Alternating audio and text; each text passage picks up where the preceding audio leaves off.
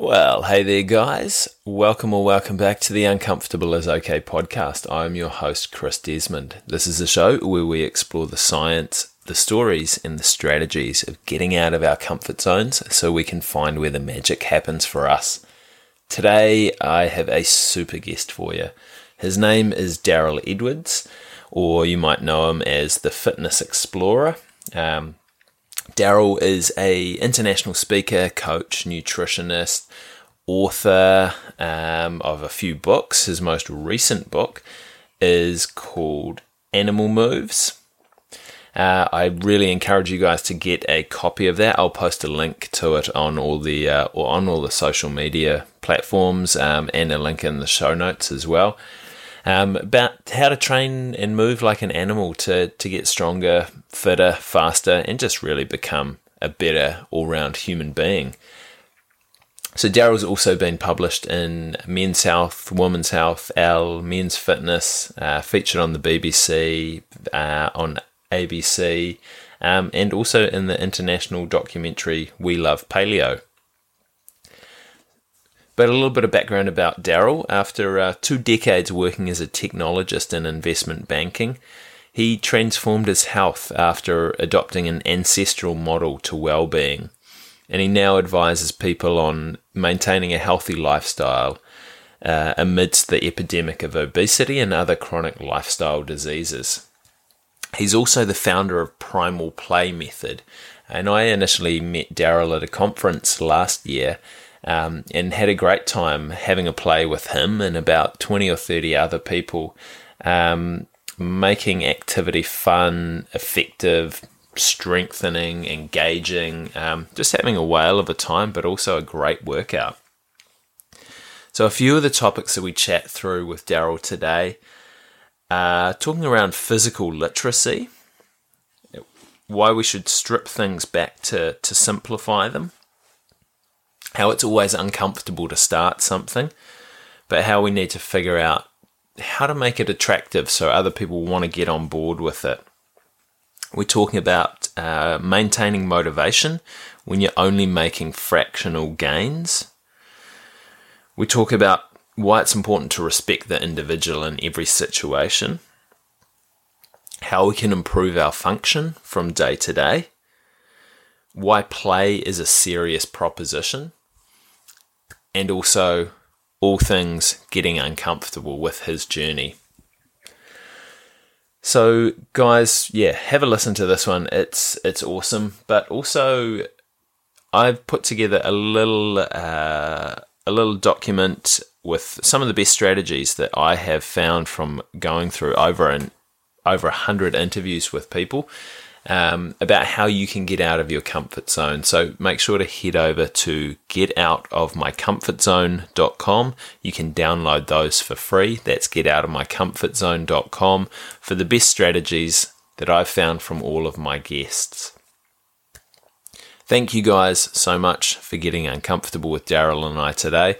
I hope you enjoy our chat.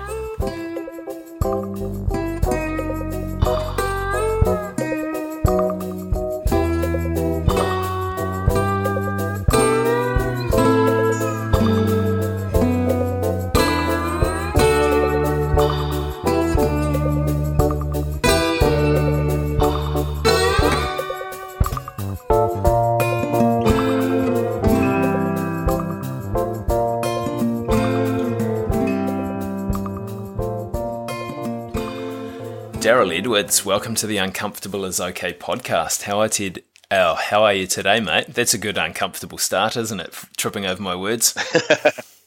Yeah, no, I'm very good, and I appreciate the fact as we're on other sides, opposite parts of the earth.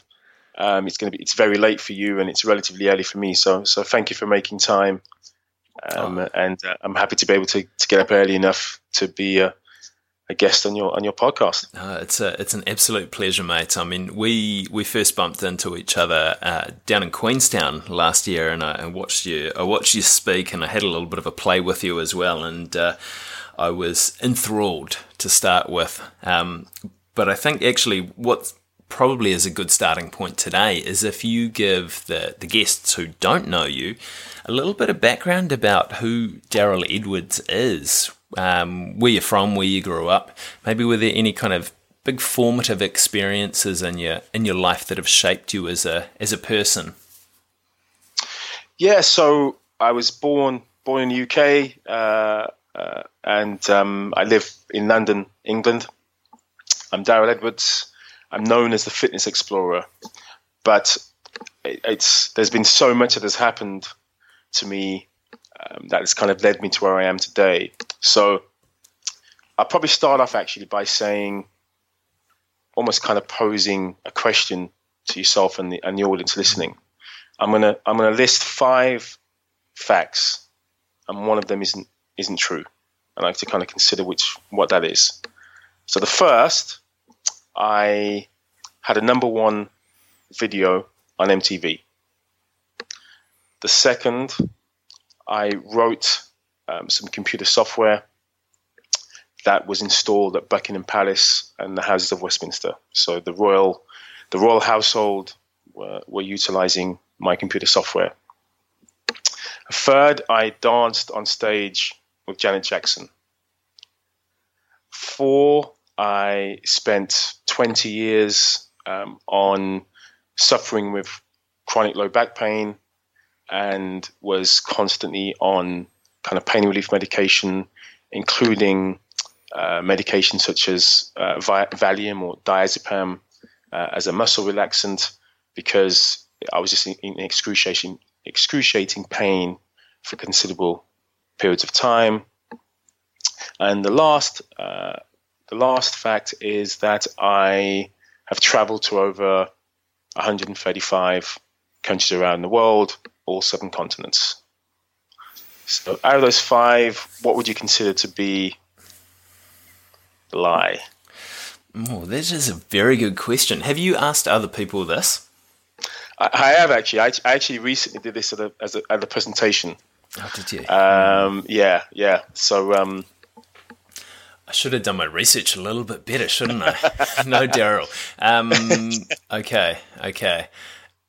So MTV, MTV video number 1, dancing with Janet Jackson.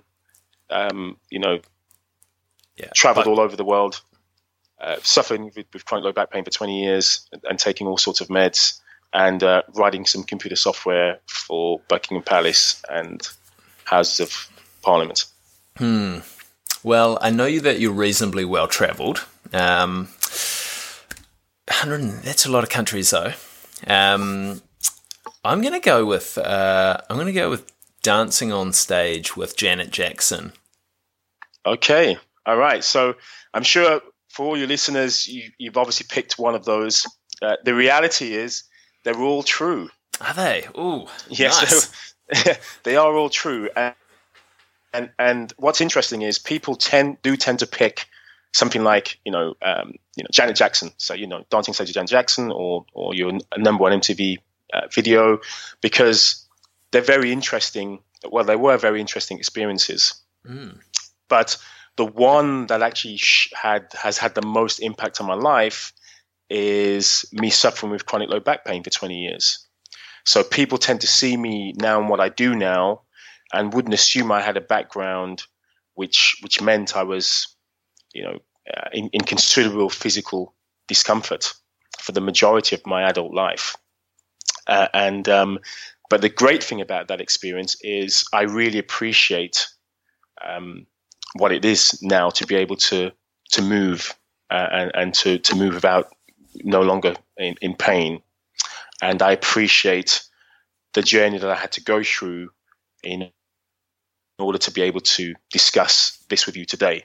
So Primal Play, which is what I focus on now, is really about my experiences really finding movement difficult, really experiencing a lack of physical literacy, having moments in my life where I felt I wanted to fulfill that movement potential, but it just didn't really happen until relatively recently. So I have had amazing experiences. I've traveled around the world. I have been on stage with Janet Jackson. I do have a number 1 movie video on MTV, and I did write some computer software for the royal household, because that was my previous profession, previous career. So yeah, I wanted to share that with you as I actually talk about some of my backstory now. So in terms of my childhood, I was a bit of a geek, actually. So from about 3 years old, I told my parents I wanted to be a doctor, and I was reading at a very young age. Probably about three and a half to four. I had a reading age of around 7 or 8, and I remember asking my parents for books, anything to do with the human body, anything to do with biology. That was my interest, my keen interest. And back then, in simpler times, there was a huge focus on, play was about going outside with your friends. You'd spend all day outdoors. You'd come back in for something to eat, pretty much. Amuse yourself, kids. Come back in when it's time to eat some food. As I got older, sort of about 8 or 9 years old, so I had one of the first home computers. So back in the 70s, there was this huge explosion of computer technology coming into the home. Initially, as gaming machines, replicating arcade machines, but I found out that I could actually program these devices. So yes, I could play games like Pac-Man and Space Invaders and the like, but there was a programming language. There was a way to interact with the device in a way that I wasn't aware of previously, especially at such a young age. So I would spend some of my days not playing outside, in front of my television screen, typing numbers into my computer, and no one around me was that impressed by that. But because we all wanted to play games, it was like, why don't we play a game instead? But I was really impressed about this interaction with technology and being able to manipulate this device to do whatever I could do at that time, and that was when my fascination with computers began, and that's when I decided that, and I wasn't even aware that it could be a career, but that's probably where I started thinking about computers being having more impact on my life than I would ever imagine. So going into my teenage years, where I started studying computer science, where I was still relatively active in terms of coming home from school, doing homework, and then getting outside. I wasn't much of I wasn't that sporty particularly. I was kind of a jack of all trades, pretty much below average at any physical endeavor. But because I was pretty gifted intellectually, I was like, well, that's where my focus is anyway. So I don't really need to be too concerned about the fact I'm not very good at sport or anything else physically, for that matter. As soon as I finished school, then that's pretty much where any kind of option or movement just stopped right there. So going to college, studying, kind of thinking about what my career would be, realizing that medicine, even though it was a childhood dream, wasn't really what I was passionate about. It was definitely computer technology. I studied computer science at university. That's what I decided I wanted to do. That's what I was most passionate about. But the amount of sedentary time increased significantly. So I was spending a lot of time in front of my computer, studying, plus actually, working on projects that required me to be in front of a computer screen. Then I went into a career developing computer software. I worked with Microsoft back in the 90s when they were the big tech organization of the day. Then I went into investment banking, where the more hours you worked, that's how you were rewarded. So how many hours, how hard you're working, how much you can sacrifice for this organization means it'll be a very lucrative proposition. And that was pretty much my career path, as well as my decrease in physical activity time. So I could see that that was one of the reasons why I encountered health issues. So as I went into my 30s, I was fortunate to have annual health checks that were paid for. Quite a lot of money spent, probably 3 or 4 hours of getting different tests, blood drawn, all sorts of hormone markers being tracked, stress tests, ECG tests, the works. And on one occasion, I had a very concerning doctor telling me, "Mr. Edwards, I haven't got good news for you." Okay, what is it? Well, you're pre-diabetic. You have really poor lipid markers. What does that mean? Well, it basically means you've got high triglycerides, your cholesterol profile is really poor, you have elevated risk of cardiovascular disease. What does that mean? Oh, well, increased risk of heart disease, increased risk of stroke. At my age, yes. Okay, what else? You're anemic. You've obviously been suffering with chronic low back pain. You've got musculoskeletal problems. Your posture's off. Okay, what else? So you're hypertensive. You've got very high blood pressure. Okay, well, I work in investment banking. That's probably why, right? Yes, but it's not good for you. So my doctor basically just reeled off this list of issues that were tied in to what I was told was it's just genetic. You've got members of your family with diabetes. You've got, your diet's probably not right because that's why you're anemic. You've got issues with your musculoskeletal problems. That's probably because due to a lack of physical activity over the years. So there were a few pointers that my doctor gave that tied into, okay, there's something about my lifestyle. There's something about my heritage, my genetics that I can't really do anything about. So what's the solution, doc? The solution, take some meds. What meds? Okay, we can lower your blood pressure. We can give you some statins for your cholesterol. We can give you pain relief, ongoing pain relief for your back pain and your knee issues. We can give you iron supplementation for your anemia. And I was like, okay, that sounds great. How long for? Okay, rest of your life. What about the side effects? If there are any side effects, we can give you an alternative treatment. We can manage those side effects. And I was like, hell no. I was like, there's got to be another way. Fortunately, I read a book, or I had a book on my bookshelf. I call it my shelf help because I had lots of books that self-help books, but I never tend to read them. So it was a book that was on my shelf that I hadn't looked at for a couple of years, but it was about the paleo diet.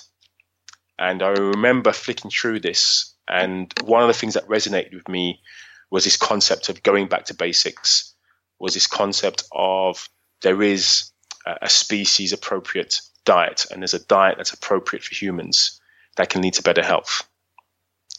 But within those pages, I remember remarking on the fact that as well as a diet and a nutrition that would be helpful for humans, there have to be other lifestyle behaviors as well. So, why am I constantly in pain? Why do I have this chronic low back pain issues? That's nothing to do with food. That was my thought process. So physical activity has to be really important too. Our ancestors were constantly moving. So that was a light bulb moment for me. It was like, okay, Daryl, go back to basics, start improving your diet, start improving, your approach to physical activity, stop being so sedentary. And after that intervention of physical activity, my health markers improved, and it improved even though I hadn't really resolved what my dietary decisions were going to be. So initially it was about, okay, I'm now physically active, getting retested. Some of my markers are improving. This is remarkable. And I can optimize this by also looking at my diet and other things too. And so within a few months, my doctor was telling me, "Oh, Daryl, wow, your triglycerides and your lipid profile has improved significantly. Your blood pressure is now optimal. You're no longer anemic. What have you been doing? Who have you been seeing? What are you taking?" I've just improved my diet. I've just started exercising and being physically active. Oh, okay. What else are you doing? That's pretty much it. Well, I'm concerned, Daryl, about your change in diet. I'm concerned about whatever you're doing. It is you're doing in the gym. That needs to be all carefully monitored. And I was like, fine, if I still see progress and improvement, I'm going to stay in this path. If something is detrimental to me in terms of my health markers, I'll be happy to listen to whatever you have to say. That was well over 15 years ago. And fortunately, I've been able to maintain a really healthful state since then. So that's a kind of a real summary, an overview as to what's led me to where I am today and how the importance of really a healthful approach to lifestyle can make a significant difference to your health.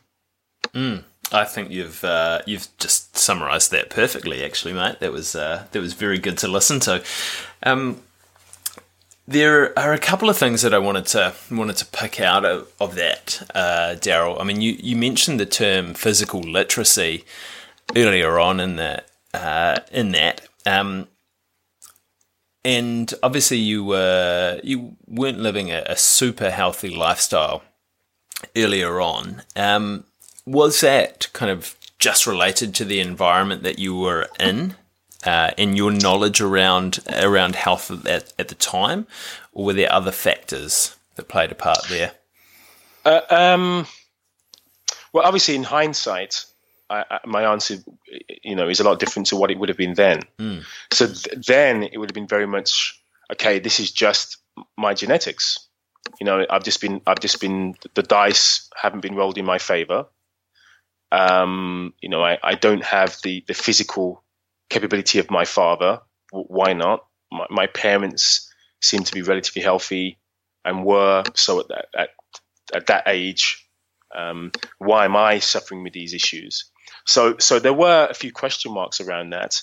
But now I would say I was just a product of the modern environment. I was sedentary for 16 to 18 hours a day. I would, if I did decide to, have a New Year's resolution to keep, to get fit, that would last for a week or so. I'd pay a year annual gym membership, but would only go, literally a handful of times a year. So it wasn't something that I could maintain. And in terms of trying to improve my diet, I did at times try a conventional, what was touted as a conventionally healthy diet. So one of the things I did was I stopped eating red meat, which I believe led to my anemia, because as soon as I started eating red meat, I was no longer anemic, for example. I was regularly eating, I was regularly focusing on convenience. So I was regularly focusing on what was comfortable. So comfortable for me would be going to my local petrol station and buying microwave meals and having that as my meal. Breakfast on occasion would be a couple of cans of an energy drink like Red Bull and a Snickers bar, because I was like, okay, I only need to keep awake, and don't Snickers have, they have peanuts, that's a good source of protein, right? So I'd make decisions based on the limited knowledge that I had at the time. And they were detrimental to my health. But these things weren't, these things didn't happen overnight. Mm. This was year after year of these type of behaviors, of not having a healthful breakfast to start my day, of eating processed foods, not being very active, and then having these almost like what I call a chicken flight approach to improve my health and well-being, i.e. you have a really great run-up as a chicken, you take off, it's looking promising, but then you crash in a heap, not very far from takeoff. So I found that was my approach regularly of what I could do to improve my health. I was enthusiastic, it didn't last very long, and it became less and less motivating to want to continue in that way. So now I have the benefit of hindsight. Now I do have far more knowledge around how I could maintain really good health status. What I wish I knew then was how simple it actually was to do. So actually stripping things back and saying, I don't need a PhD in nutrition. You know, I don't need to become an exercise scientist. I don't need to be a chef in the kitchen in order to improve my health. You know, I just need to consider what lifestyle behaviors that I'm undertaking now in no way could be beneficial for my health and well-being, and what would be a far better for me in terms of looking at improvement. And just making that decision means you're heading in the right direction. It may not be perfect, it may not be optimal, but it's far better than just waiting for the silver bullet. Like, okay, there's got to be one thing I can do that's going to change, make all the difference. Actually, that difference is really deciding that I have to change, that I want to focus on health and longevity, and I no longer want to be ravaged by pain and you know, chronic stress and sleepless nights, being an insomniac. You know, all those things I wanted to get rid of, but I didn't want to rely on conventional medicine and pills to do so. Hmm. Thank you for sharing that, mate. I mean, the metaphor of the chicken is amazing, actually. I hadn't heard that one before, but I just completely can picture that in my mind, just the furious energy of trying to get up and trying to get going and actually not getting very far at all, but actually expending a whole lot of energy in the process. And I think, I mean, there are a lot of people, not just kind of that take on a challenge or a resolution, and not just in kind of with their health, with other aspects of their life as well, that do really approach things like that, and then they flap really hard to start. Things start to go, and then all of a sudden they realise that they're not quite meant to fly this way, and they come crashing back down.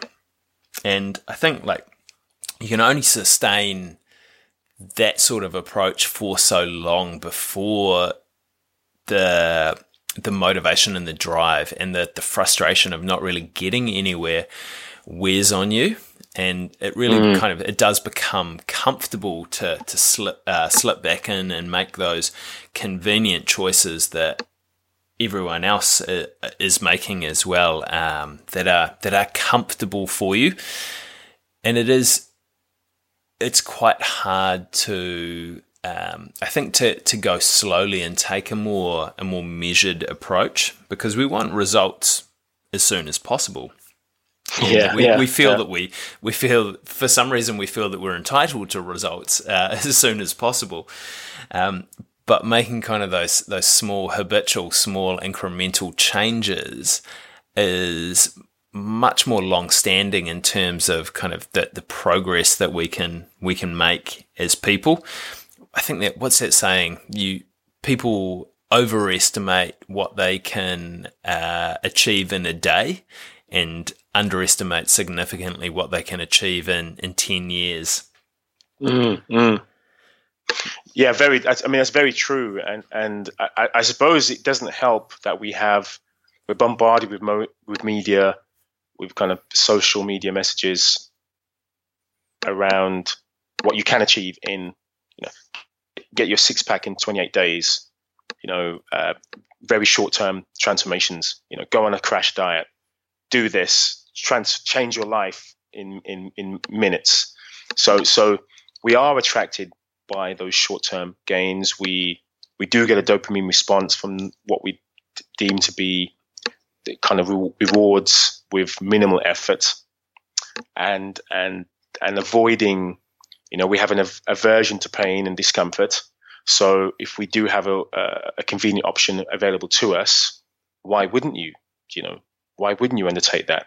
So, you know, I don't want to be a monk.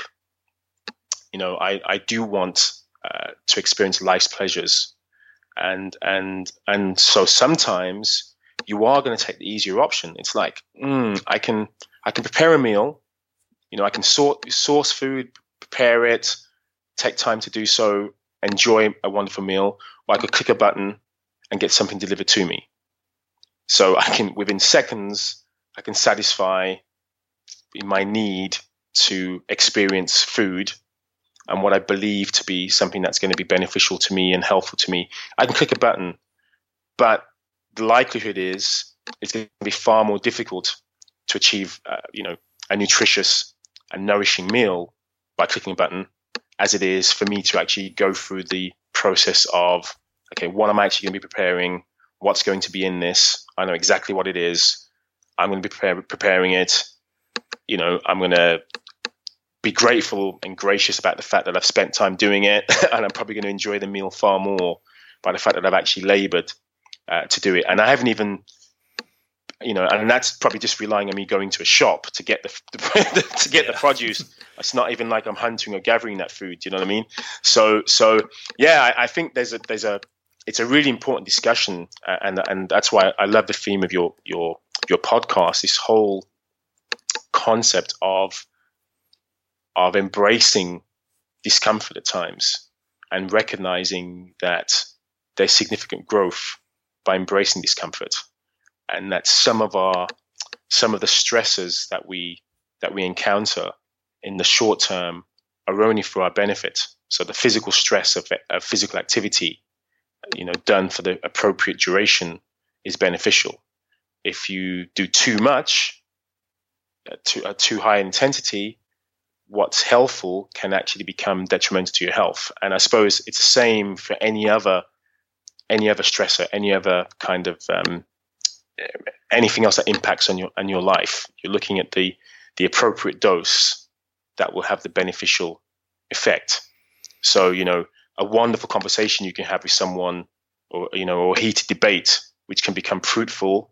But if that goes on for too long, and if all you're doing is spending time just disagreeing rather than agreeing to differ, that can become, that can become something that becomes volatile and may lead to a fight. May lead to a relationship breaking up. Whereas at the beginning, and if it stayed in the right place, that's again very fruitful and very helpful, interaction with someone.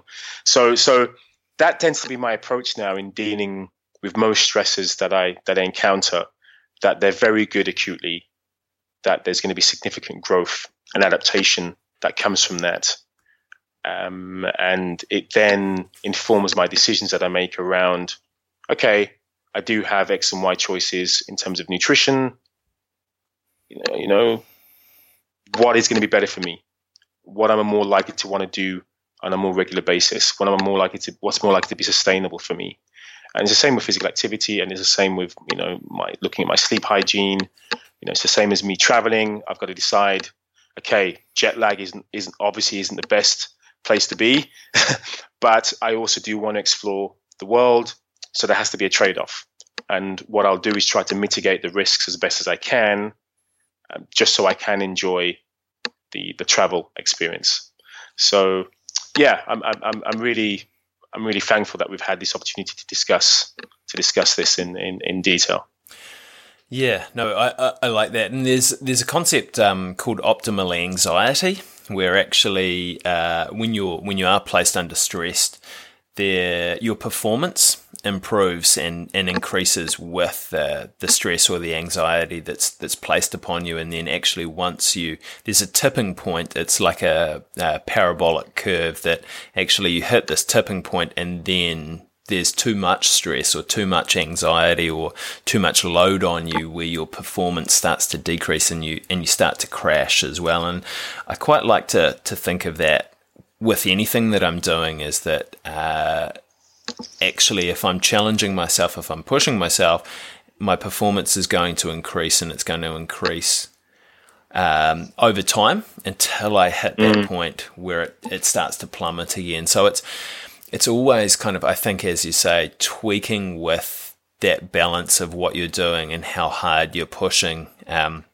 so that if you do push too hard with something at one point, that actually you're not going to overshoot the mark too far and just come tumbling down the other side of that curve. Is that if you go over, you can go over by a bit and then pull it back. Mm-hmm.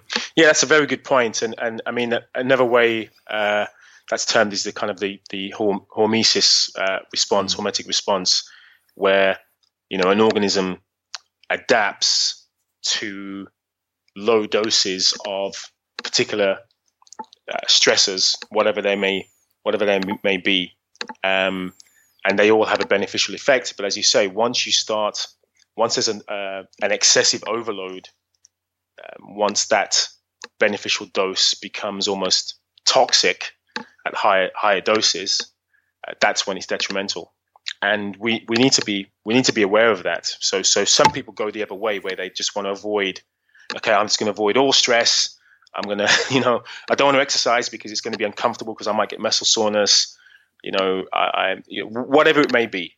And then all that happens is if you avoid exercise, fine. You may not get muscle soreness, but you will atrophy, and so anything you do will create muscle soreness in the future. Any pain, any movement will become painful because you actually haven't. Your body's just not used to moving. It's the same with focus and concentration. If you decide, I just can't focus, I can't concentrate, I'm just not going to undertake that activity, then all that's going to happen is you can become even less able to focus and to be in a mode of concentration. And when you do need to rely on that and that ability, it isn't there. So that hormetic response, that ability for your body to safely adapt to that stimulus, is really, really important. And that's probably one of the best lessons that I've learned in the last, probably 15 years or so, is being aware of that. Being aware of, okay, if you're training, then you have to, consider what your recovery, what your resting is going to be. If high intensity protocol is really beneficial for you because you can do more in less time, it doesn't mean you can do more and more of that just because it's great for 5 minutes of intense activity doesn't mean it's going to be great doing it for 50 minutes. So I learned the hard way once I first started changing my lifestyle and was like, oh my gosh, there's just so many improvements coming about by me doing this. If I push harder, I'll get even more. Actually, no, that wasn't the case. I pushed harder and it meant I was getting more injuries. It meant I was becoming more neurotic about my food choices. It meant I couldn't socialize with my friends because I was like, I'd be judging what they were eating rather than enjoying their company. So after that initial almost evangelical kind of like enthusiasm, it became much more moderate. And hold on a second, what is this really about? Surely it's about me improving my quality of life, which also incorporates social factors, mental health, not just the fact that I have really great, blood markers and biomarkers. Do you know what I mean? It's like there's far more to life than, hey, look here, hey, let me just show you my latest cholesterol reading. Isn't it incredible? If it's at the expense of having any enjoyment in life, then it's probably far too great a cost. So, yeah. I mean, you can get excited about blood markers and cholesterol things, but I'm not sure if it's quite as exciting as going for a burger with your mates every now and then. Yeah, exactly. So, I think you can. As I said, I don't want to be a monk. I probably wanted to be a kind of a health monk when I first started because I was in such a bad place. But once you've achieved some sort of health parity, where you feel you're in a much better place, you have some gratitude for where you could have been. You recognize that even if you are adopting a particular pathway, it doesn't mean nothing's going to happen. It doesn't mean you're never going to encounter illness. It just means you're increasing, you're decreasing the risk of encountering chronic lifestyle disease. But it doesn't mean it's an impossibility. So once you grasp that, once you realize there are things that you do have no control over, even though there are lots of things that you do, you're more likely to have a healthier outlook on life. So I can now go to my friends for dinner and not have to question, look in their larder and say, what are you preparing for? Do you know what I mean? Like being really judgmental. Why have you got bread on your plate? I don't eat gluten. Well, okay, I don't eat it. Doesn't mean you can't. Do you know what I mean? So, yeah. So I've definitely learned a lot about being less judgmental, letting hopefully my lifestyle lead by example, and just be open to be questioned about what I do and why I do it, rather than trying to coerce people to follow a particular path. And mate, I do want to talk to you about play, but do you think that you would have got to this point? Like, would there have been another way for you to get to this point and that kind of non-judgmental state without actually having gone through those steps and gone through that judgmental phase first? It's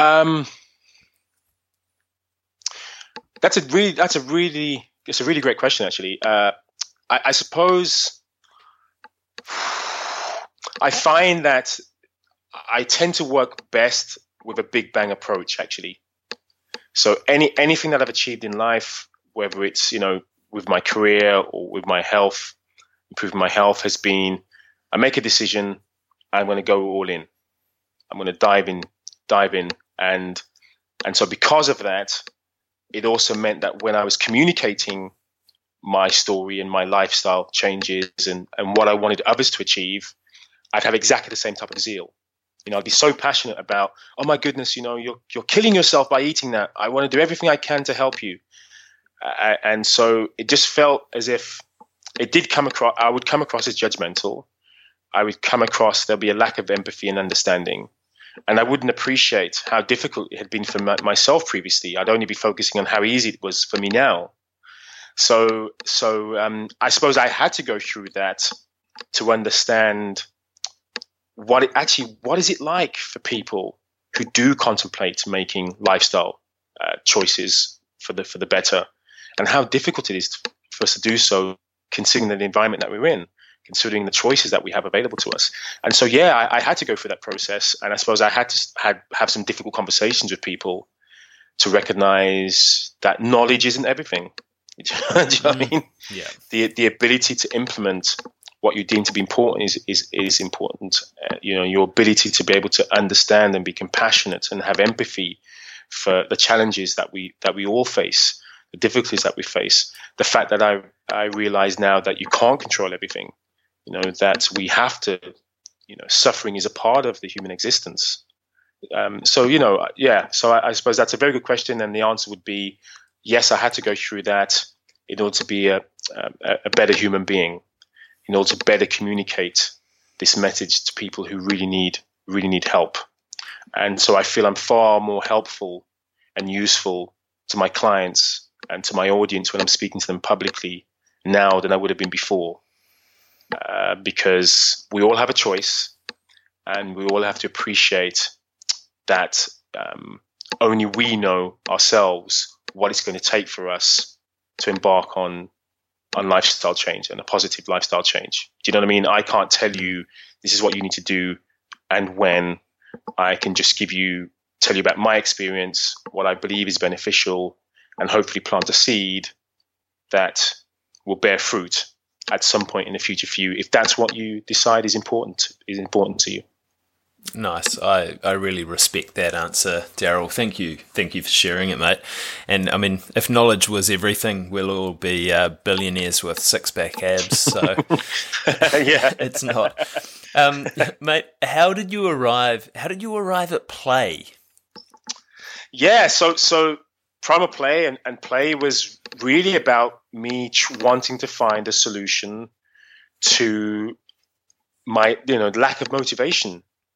So I had a remarkable experience with physical activity. I within a very short space of time, I realized that I could improve my physical literacy, that there was a potential in me that I had no idea existed, because I was a geek. I wore glasses.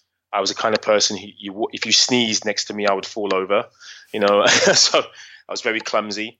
So I went from this individual who would struggle to carry some shopping bags to somebody who could, fireman carry someone who could deadlift, 2.5 times my body weight. I was getting really, really strong, really, really capable.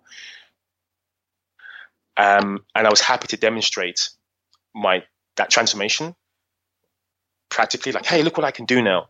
Look who I can beat in the gym now. I can beat my peers at whatever it is. But I wasn't enjoying it. I was only enjoying the end result.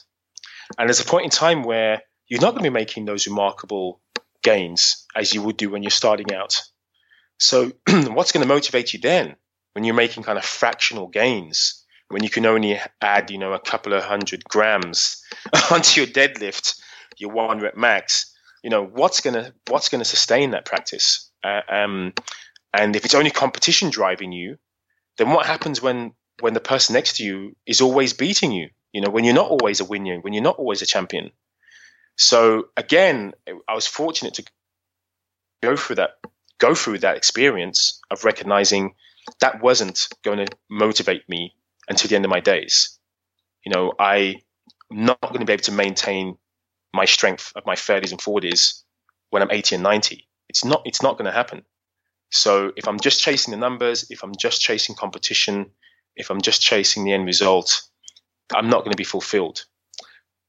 So I went back in my history and in my play history, I would say, my physical activity history. And I remembered the last time I just had enjoyment of the process, being physically active. And that was when I was a youngster playing, when I wasn't focusing on how sore my muscles were the next day. You know, I didn't go around to my friend's house and say, hey, we've been playing for the last month in the summer, but shall we give it a miss today because we've got muscle soreness? No, you know, it'd be like, no, you go out and play. There'd be no, I mean, I don't recall ever having muscle soreness when I was a kid. Maybe that's nostalgia, but I craved going out to play every single day. And if you played a game and it wasn't fun, you didn't continue to play it because it was just something you had to do. You'd play something else, you know, and you wouldn't just do one thing. You'd do a wide variety of things. One day you'd be on your bikes. Next day you'd be climbing trees. You know, you'd be going into a neighbor's back garden when it was apple harvesting time. You know, somebody climbed a tree, you shake the tree. A few of you would catch the apples. One person would be looking out to make sure that the neighbor wasn't around. You know, you'd look out for guard dogs. I mean, you know, there's some mischief, of course, but the biggest element of that experience was play and fun. And I look back at those days and think, what a wonderful time that was. And what a shame it is that many children today will never have those experiences because of, you know, helicopter parenting, and we don't want our kids to be free range as they were when I was young. And I recognized that I wanted to reclaim that enjoyment of movement that I had as a kid and have that as an adult. You know, I wanted to take this mature individual, but still who wanted things like performance and fitness and strength and speed and all those qualities that I wouldn't appreciate as a youngster. I wanted those, but I wanted to still remain childlike, not childish. You know, I wanted to be fascinated with movement. I wanted to be able to explore my environment. I wanted to see my gym as the world around me rather than four walls with air conditioning. You know, I wanted to see what I was capable of, and I wanted to be happy about what I wasn't capable of doing. You know, I just wanted to be comfortable with me. And once I experienced that, I never looked back. I recognized that I could do this when I was 80, 90 plus. You know, I recognized that I could have instant gratification from movement. I could have instant results because my results are purely about the experience. What am I going to experience within the next few seconds by doing this? Not thinking, what am I going to gain after X weeks, months, or years of doing this? And so once that sort of mind shift, mindset changed and that shift occurred, that's when Primal Play was born. And it was a case of taking these natural, instinctive movement patterns that we should all be engaging in, covering a wide variety of intensities and dimensions and modes of movement, and wrapping that around play theory and making all of that really enjoyable. So I can achieve, I believe, you know, optimal strength, stamina, endurance, balance, coordination, agility, all those components of fitness that we're aware of, but I can enjoy the process and I can also enjoy the end result. So there's a very long-winded way, hopefully eloquent way of letting you know why play is so important to me, and why I advocate play as not only a way to enjoy physical activity, but also to get more out of life. Also to stay on this playful path means, You know, you're lowering stress, you're having better interaction socially, and you have a fresher and dynamic approach, a more innovative and creative approach to whatever you do. So I'm in a much better place now, you know, mentally, physically, psychologically, than I have been for decades. Mm. Very cool. And I have definitely been playing a lot more since I met you and did one of your workshops down in Queenstown as well, which was a lot of hard work. And just for the listeners as well, Daryl bet me multiple times at a tug of war as well. And I have to have a rematch with you one day, mate. I reckon my technique's improving with it. But Daryl, I do have an unfair advantage because I wear glasses, you see. So I didn't tell you that was a secret tip. No, I'll take my contacts out and put my glasses on next time I battle you. Makes all the difference. Yeah, mate. Now, I mean, this is quite from a mental concept point of view, this is quite challenging, I think, for a lot of people to wrap their head around. I mean, we talked a little bit about marketing and about social media earlier on when it kind of came to nutrition, but also when it comes to fitness as well, there's so much stuff out there about, everyone kind of bronzed six-pack abs saying, this was my kettlebell workout that I did today. I did this many sets and this many repetitions of this weight. This was my interval. And we almost get sold that, hey, that's what we need to do to kind of ensure optimal fitness, and that we can't go and do something that is a little bit more functional and a little bit more kind of engaging to us mentally, rather than sitting in a gym listening to our headphones. How do you help people kind of wrap their head around changing that concept? Because it's probably quite an uncomfortable sort of mindset shift to go through. Yeah, so I mean, I suppose just like most of the things that as we discussed earlier, I probably initially I would have said to you, yeah, everyone should play more, and that's the best way. That's the only way. You know, that's the only way we can really achieve, you know, physical nirvana is by doing so. But I tell you what, if a gym environment works for you, if you're happy being in an enclosed space with your headphones in, using gym equipment, and that's your way of achieving your movement minutes for the day, and you're healthy doing so, then great. Because I want to encourage people to move more. So I don't want to be telling people, don't do this, don't do that. However, the majority of people don't go to gyms, don't like gyms, feel intimidated by gyms, feel intimidated by the fitness culture. You know, I feel intimidated by the fitness culture. When I look at my Instagram feed, and if I do hashtag fitness, you know, you're seeing perfectly sculpted bodies, you know, where they probably spend hours making sure they're getting the right angle and makeup, maybe photoshopped, you know, usually very young individuals, probably had no physical setbacks, you know, probably relatively few world experiences, can spend several hours in the gym every single day. You know, those are the individuals that are telling you what fitness is about. And, you know, if you watch some of these individuals, you know, you will still see them saying, oh, sorry, guys, I haven't been in the gym for a while, recovering from injury. Sorry, guys, I've been sick, recovering from such and such, you know. And you kind of go, that's interesting. These individuals who appear to be the pinnacle of good health, bodies like Adonises and Adoneses, I don't know what the female equivalent is, you know, are still aren't necessarily that healthy. It's still, no matter what they achieve physically, it still isn't enough. No matter how perfect their bodies appear to be, they still have a desire to improve on, in quotation marks, perfection. So that in itself isn't a healthy state. So I would just say for people who are intimidated, for people who feel as if that is the message, that message doesn't appeal to them, that there is an alternative way.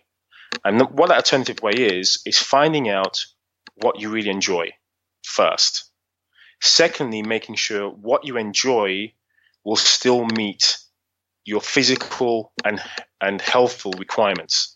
So in other words, if my enjoyment was me going out to my local park and rolling down the hill, and I was doing that for 150 minutes a week, every single week, it's great, I'm having fun, but it's unlikely to improve, my balance. It's unlikely to improve my strength.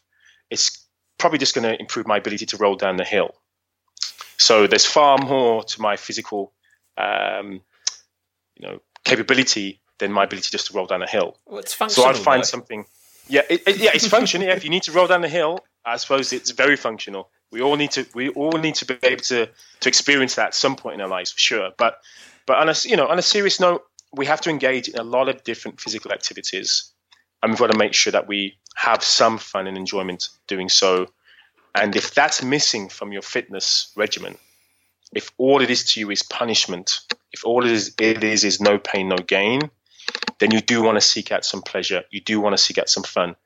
And play, for me, in my mind, is one of the best vehicles in order to achieve that. And it doesn't mean it has to undermine what your goals and objectives are. So trust me, if play was given me a secondary experience, a suboptimal experience for me to maintain my health and well-being and my physical capability, I would no longer play. I would just work hard. But I realized that by playing, I can work hard. By playing, I can actually work even harder because I remove some of the barriers and limitations that I set myself. I can only do this in a particular location.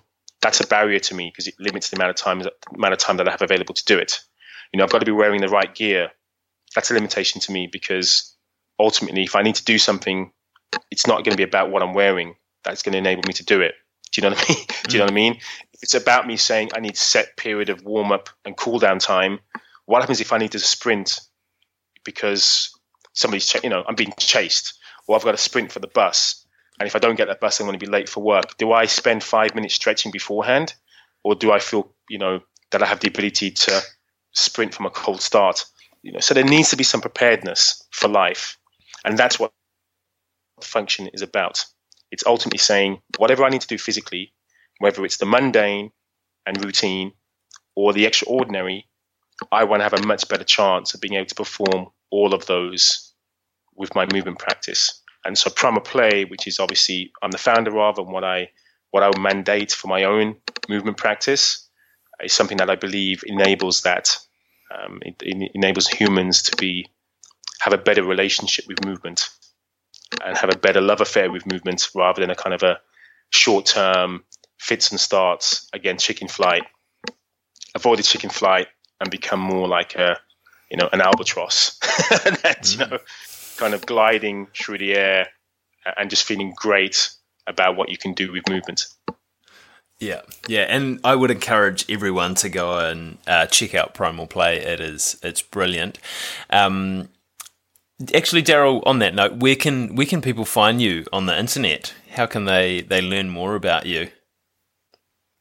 Yeah, the best place is going to primalplay.com, where I talk, movement and physical exercise, incorporating research as well. So I think it's important to have, to satisfy the intellect and to make sure that you can have some validation based on a good evidence base. So that's a very important part of my blog. I talk about play theory.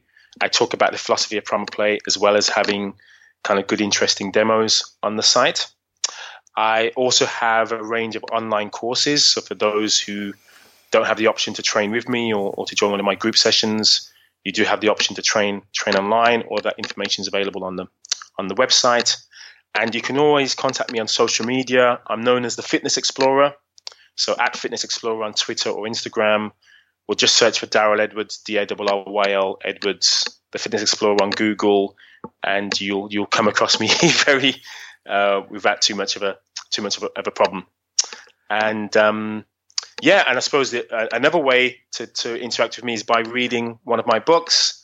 I do have a new book out in the next, probably around now, depending on when this podcast is released, called Animal Moves, which Animal Moves are one of the areas that I focus on within Primal Play, whereby moving like an animal, focusing on movement patterns that animals engage in, you can become a better human in terms of your capability. So rather than being a specialist of movement, you can become more of a generalist, which is more functional and more practical.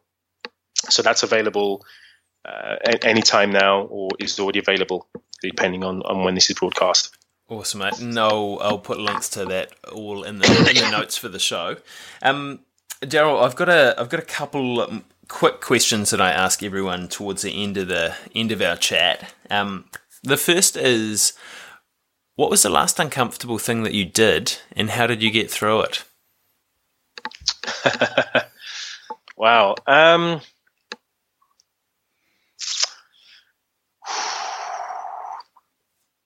Yeah, so I suppose the last uncomfortable thing I did was I gave a presentation, which in itself isn't uncomfortable because I've done quite a few of those now. I'm pretty well versed as a public speaker, but I knew that the majority of the audience weren't going to be receptive of my message, and there was an extensive Q&A at the end. It was quite an in-depth Q&A at the end, and I knew I was going to be pummeled by the audience. And it was very uncomfortable thinking about how I was going to handle that. And my way around it was to ensure that I would treat my audience with respect, that I would try to refrain from, my dad is bigger than your dad kind of arguments. My research is better than yours, and I try to appeal to kind of common sense, and again, being childlike. So I feel now most of my progress and understanding comes from trying to be like a 5-year-old, asking those questions that you ask when your parents say, "This is the way the world is." Well, why, Dad? Why, Mom? It doesn't make sense. What, why is that the case? You said this, but why that? And so I used that approach actually in having discussions with the audience when they would pose questions, throw questions at me or challenging me. And I would say, okay, if you believe that's the case, then why X and Y? And it wasn't a case of demonstrating that I knew more than they did, but it was a case of saying to them, whatever you believe, always question, never stand still in your belief, because if you do and you stagnate, you just reinforce your confirmation bias and cognitive dissonance, and you become less aware of what's around you. So that was the best way that I could tackle that situation, and fortunately it worked out really, really well, and I had a much better reception from my audience than if I'd have just remained dogmatic. So very uncomfortable to contemplate, very uncomfortable to prepare for, but fortunately very well handled because I put some thought into how I could handle that situation and how I could handle it successfully. It's a great approach to it, actually. Daryl, what's the next uncomfortable thing that you're going to do, and why is that uncomfortable for you? Well, I suppose the release of any new project. So I've got a new book coming out, and I'm a bit of a perfectionist, so I find it really difficult to let go. I want to keep on tweaking and fine tuning and hopefully making something perfect. And I realize that as an entrepreneur, that's the worst state to be in, is to not deliver something because you're waiting for the perfect time. So kind of minimal viable product is how they term it in startup speak, whereby you deliver something that is fit for purpose, that delivers on the objectives that you set out for, that will satisfy the end user's requirement for whatever they need. And that's always very, very challenging for me to overcome that initial feeling of no, it just isn't good enough. You know, what are people going to be thinking about this? You know, when do I feel? Am I going to feel comfortable about my knowledge and ability to deliver on my promises in terms of this project? So that's a constant battle. That's going to take some time for me to address, but it's getting a little bit easier each time I release a new course or product or book. So yeah, nice. I'm looking forward to reading that as well. Thank you. Yeah, Daryl, we've touched on it already, but do you have any other strategies that you use to approach uncomfortable situations? I suppose you've got to find out why you feel uncomfortable first. So, you know, I used to be the just face up to it type of guy, you know, just face your fears head on. And it's such a naive statement to make. It only works when you don't really, you just aren't aware of what that fear really feels like. So, for example, I didn't learn to swim until I was 40. And it was always difficult. You know, I always felt embarrassed about that fact. You know, I'd go away on holiday. You know, my friends would be, you know, swimming or whatever. I'd initially make excuses. Then I decided, you know what, I'm going to be honest and upfront about it. And I'd be occasionally mocked. You know what, you can't swim. You're a grown adult. You can't swim. What the hell, you know. And it wasn't until I faced up to the fact that, hold on a second, I was 5-6 years old and I had a traumatic experience where I nearly drowned. And so from that point on, I had a phobia of water, and I have to face up to that. It isn't as simple as just, why don't you just get in the pool and learn to swim? You know, it wasn't as simple as just facing my fears. I had to understand why I had that fear. I had to seek out information and the right type of individual who could help me deal with that. And then I was able to swim at 48 years old because I set that as one on my bucket list for 40. I was like, by the time I'm 40, whatever it takes, I need to learn to swim. But again, it wasn't an easy process. And I would say, whatever people have to face, whatever fears they have to face, you've got to do some analysis. You've got to find out why. You've got to find out what's likely to have to occur for you to overcome that. And one of the things that I didn't share with you actually in this podcast was I was a survivor of the 2005 London terror attacks, the London bombings. I was on the adjacent carriage to the explosion at Edgware Road tube station, and that was a life-changing moment.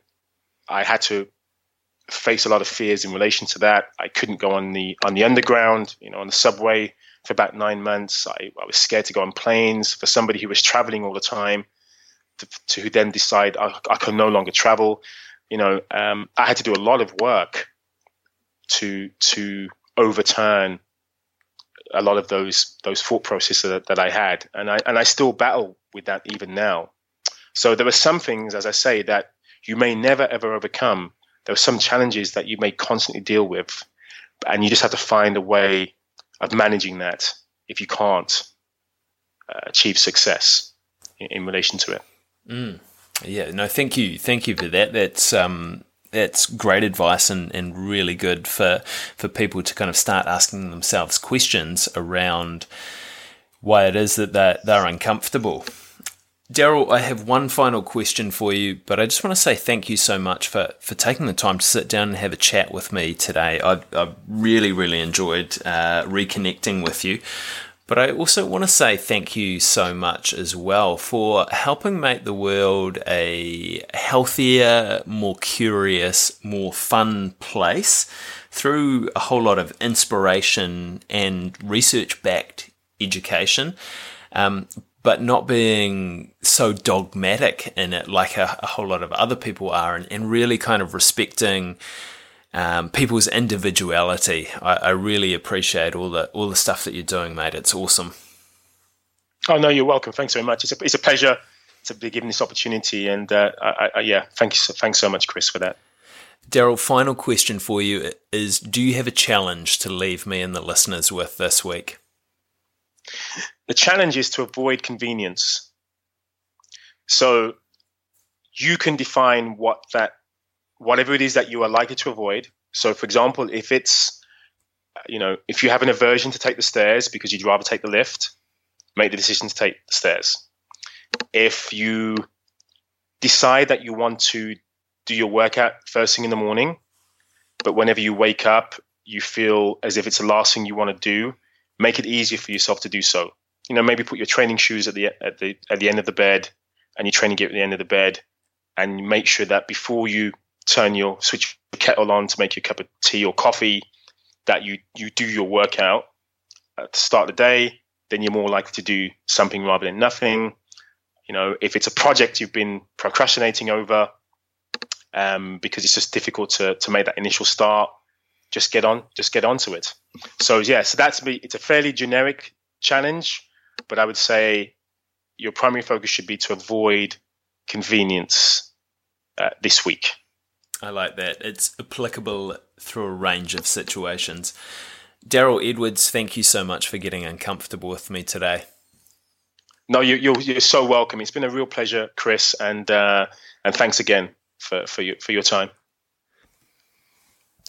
There you have it, guys. I hope you enjoyed my chat with Daryl today. Make sure you go and check him out. This dude is truly inspirational, ridiculously engaging as well, and just incredibly knowledgeable as well, with a lot of evidence-based information as well. So all of the stuff he's talking about is really, really well researched.